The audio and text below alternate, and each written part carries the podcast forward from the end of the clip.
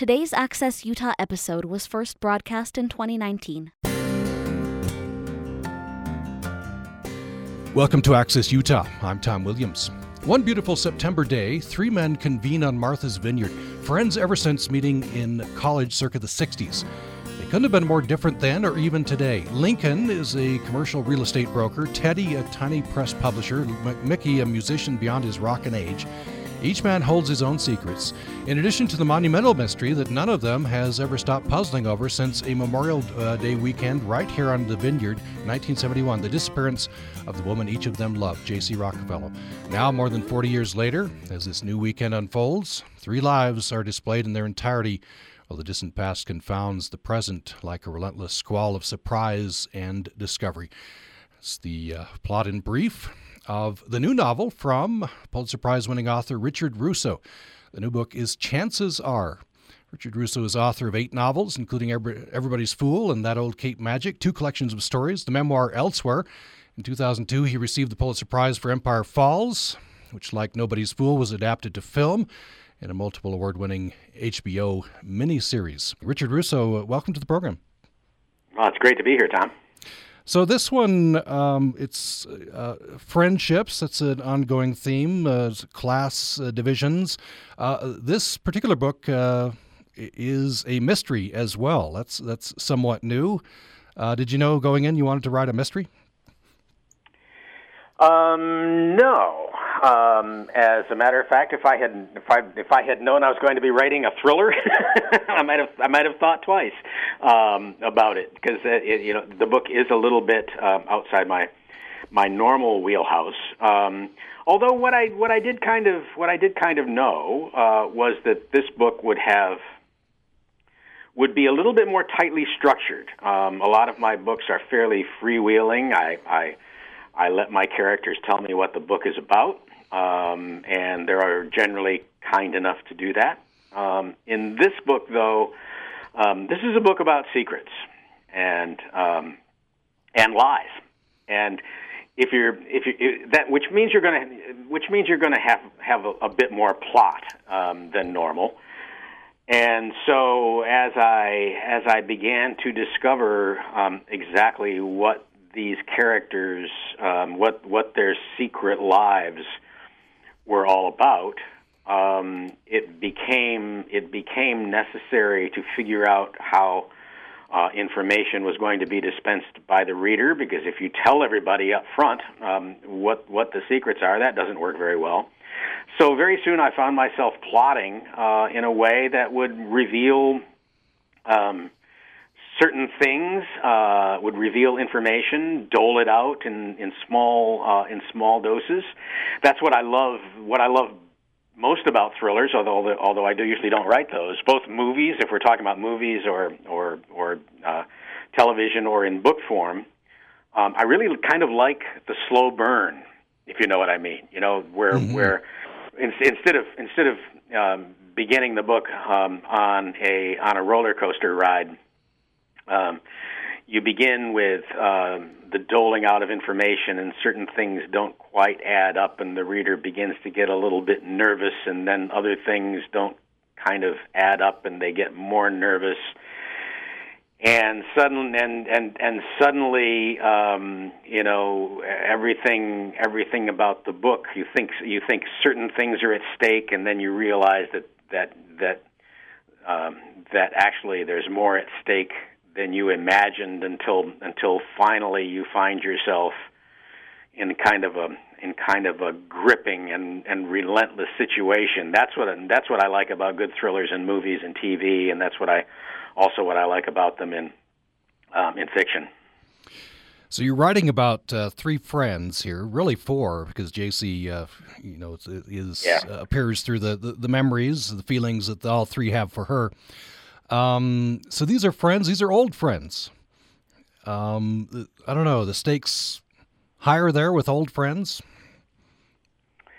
Well, I think so, um, especially when their friendships are defined um, the way they are in, in this book. These are these are. I mean, there's a lot about chance in this book, and chances. The tense, the title. Chances are.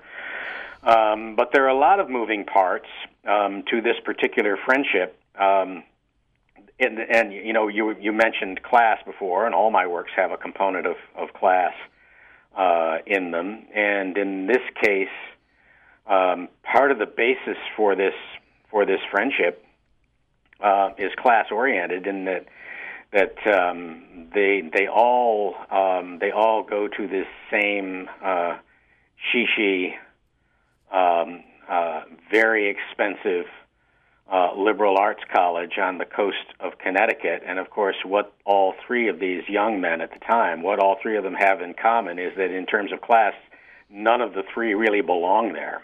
Um, none of them have anything like a safety net. Uh, they don't come from wealth, and they're being introduced to to a world um, that is entirely uh, entirely new to them, and so they become uh, they become friends. They think of themselves as the three musketeers, um, all for one and one for all, um, and and that's partly uh, as a result of of the of the fact that um, all the other or most of the other students are, who are in that college have parents who can afford the staggering tuition.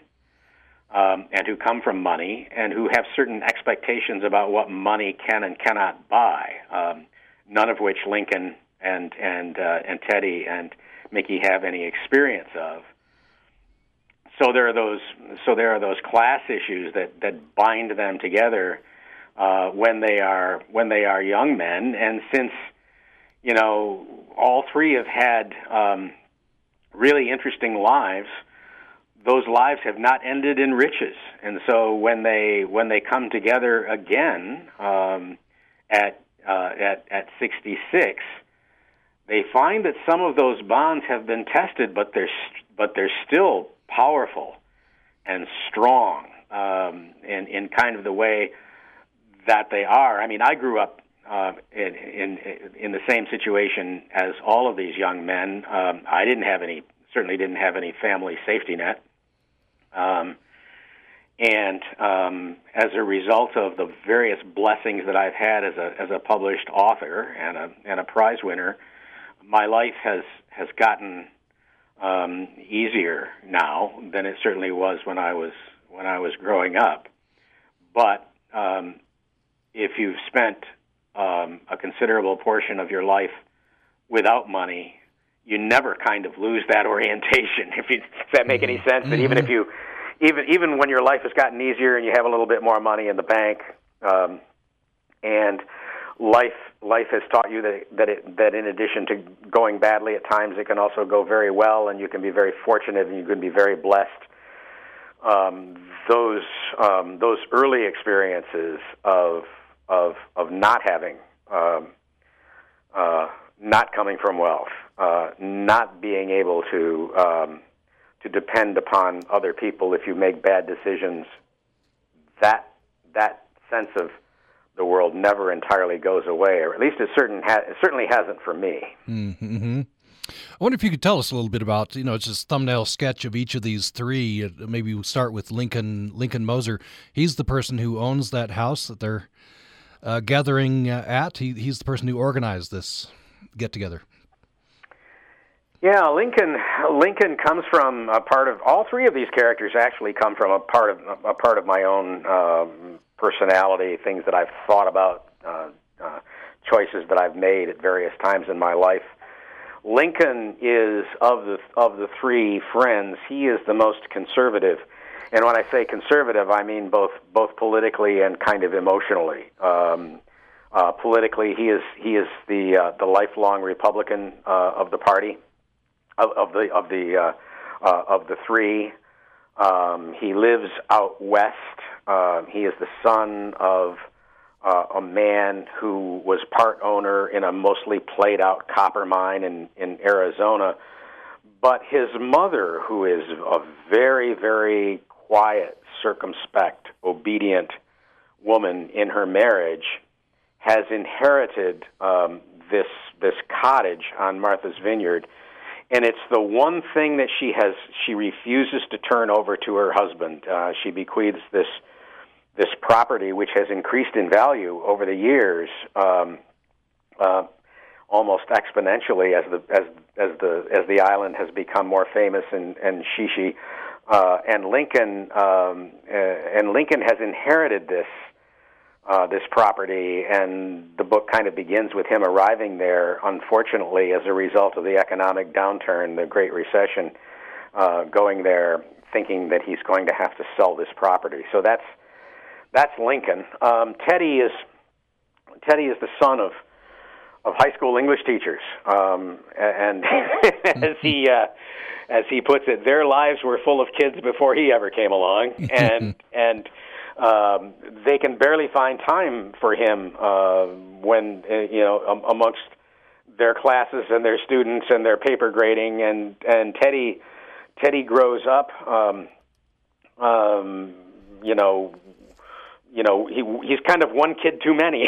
Uh, and so and so he is and and and and like Teddy, even as he as as as I was at his age, I was profoundly interested very early uh, in girls before I before I had you know the, the necessary courage to even talk to them, uh, much less much less ask for a date.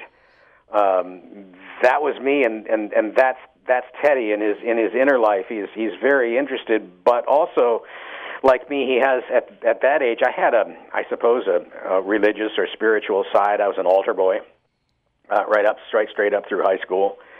And so, even as I was flirting with the idea of of being a ladies' man, I was also flirting with the idea of of of being, uh, um, you know, if not a if not a priest, having having some sort of uh, large spiritual component in my life. Uh, and that's that's kind of Teddy's origins. Um, Mickey uh, is, in some ways, the simplest, kind of psychologically, of of these three characters, um, because he really has only one desire in life, uh, and that is to play rock and roll. Um, uh, I just turned seventy, um, um, but even at that age, if the right song comes on the radio, I have but one desire, and that's to strap on an electric guitar, plug it into an amp, uh, and play uh, and play rock and roll music. And I, I did that as a young man. Uh, played in a band, and when I was in college, um, I put myself in part through graduate school um, playing and uh, uh, playing 12-string guitar in, in bars. So Mickey Mickey draws on that other aspect of uh, of my younger life. Mickey is in some ways the least changed, right? He's still rocking out at, at, at that age. Yeah, yeah, yeah, and and music, of course, plays a very, very large part um, in this book, um, and it's it's largely it's largely through through Mickey, whose sense of identity, uh, much more than Lincoln's or Teddy's, is is really located in in music.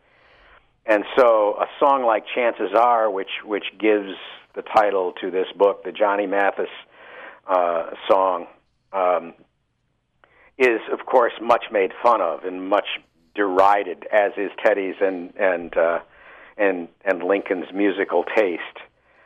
But in the in the song, chances are there's there's one magical night when these three friends are together back in 1971 when um, even Mickey has to appreciate the schmaltzy lyrics of chances are because what all three of these young men and the girl that they are all three profoundly uh, over their heads in love with they they despite the times the Vietnam War is raging. Mickey has a very low um draft number and it looks like he will be heading off to Southeast Asia within probably months. Um but there's this one night that all three of these young men and this beautiful wild child, young woman, um, um, come together uh, and and and in and in the dark night on this deck of this house in house in Martha's Vineyard, sing the lyrics to "Chances Are" because all four of them want so desperately to believe that their chances are awfully awfully good, as the song says.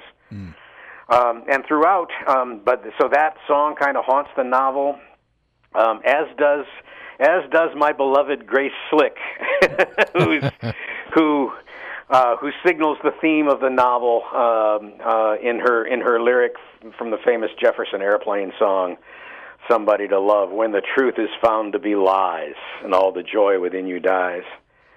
So, so Mickey, we get a lot of we get an awful lot of mileage out of uh, out of the music of the of the late '60s and early '70s in this book, and and Mickey, of course, gets to deride uh, so much of contemporary music, which was also fun. Yeah, he he uh, he thumbs through uh, Lincoln's playlist, right, and makes fun of all the songs. Uh, that's one. Yeah, yeah, yeah, and he later, yeah, he makes he makes he makes fun of um, uh, of, of of the various Pandora playlists that that Lincoln has on his phone, and later on, he Teddy's Teddy's um, uh, Teddy's uh, musical interests right now are much more are much more contemporary. Um, and Lincoln offers to cure his Mumford and Sons disorder, as he calls it, right, right. at one point in the novel. That's right. So yeah, you get to play with the with the old stuff and, and the new stuff as well. so uh, Jacy, they're all three in love with Jacy back in the day. Um, yeah. She still has a big impact in their lives, even though after that original uh, week on, uh, you know, on uh, Martha's Vineyard, she she disappeared. But she's still very much, in a way, part of this of this weekend. Uh, all those years later, uh, tell us a little bit about uh, Jacy.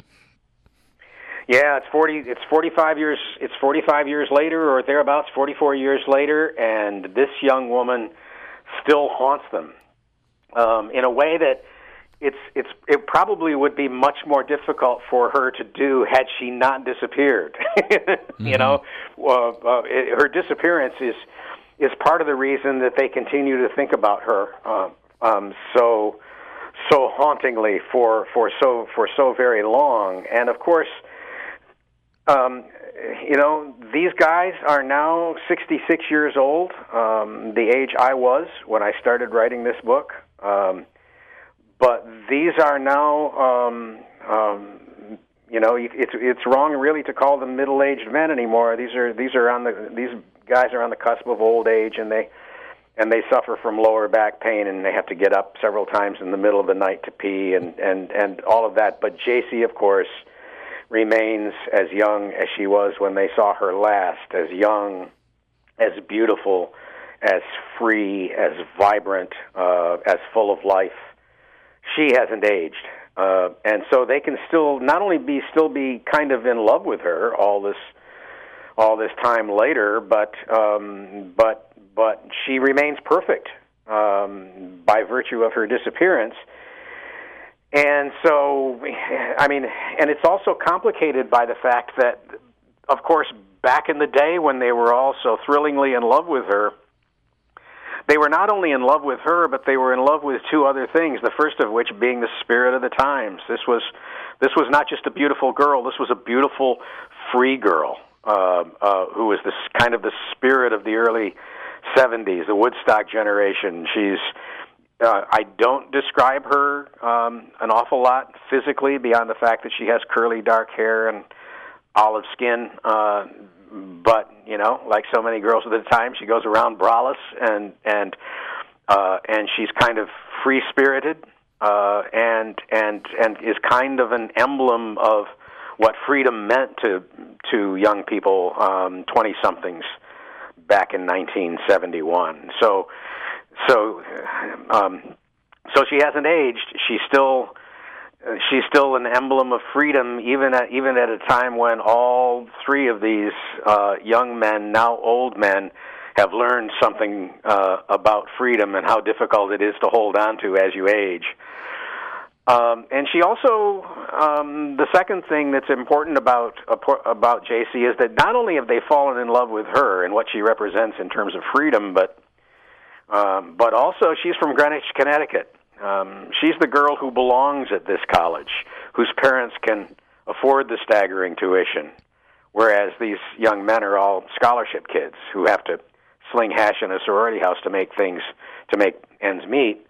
Jacy, um, Jacy comes from wealth. She comes from privilege, and these young guys are getting their first glimpse at a world that they know nothing about. So they fall in love with her, but they also fall in love with privilege, with wealth, of of, of an easier, less uh, less stressful life where where doors um, seem magically uh, to open and uh, so they're so they're in they're in love with her, but they're in love with Greenwich, Connecticut, and they're in love with this Minerva College that I invented, um, and all the and all the freedom and and uh, and and privilege that those things embody.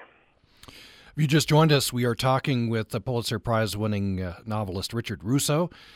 Uh, the new book is Chances Are, um, and it's a, a novel uh, set back in the 70s and um, closer to today, as uh, three uh, three young men then, now older, uh, gather for uh, another weekend at Martha's Vineyard. Let's take a break.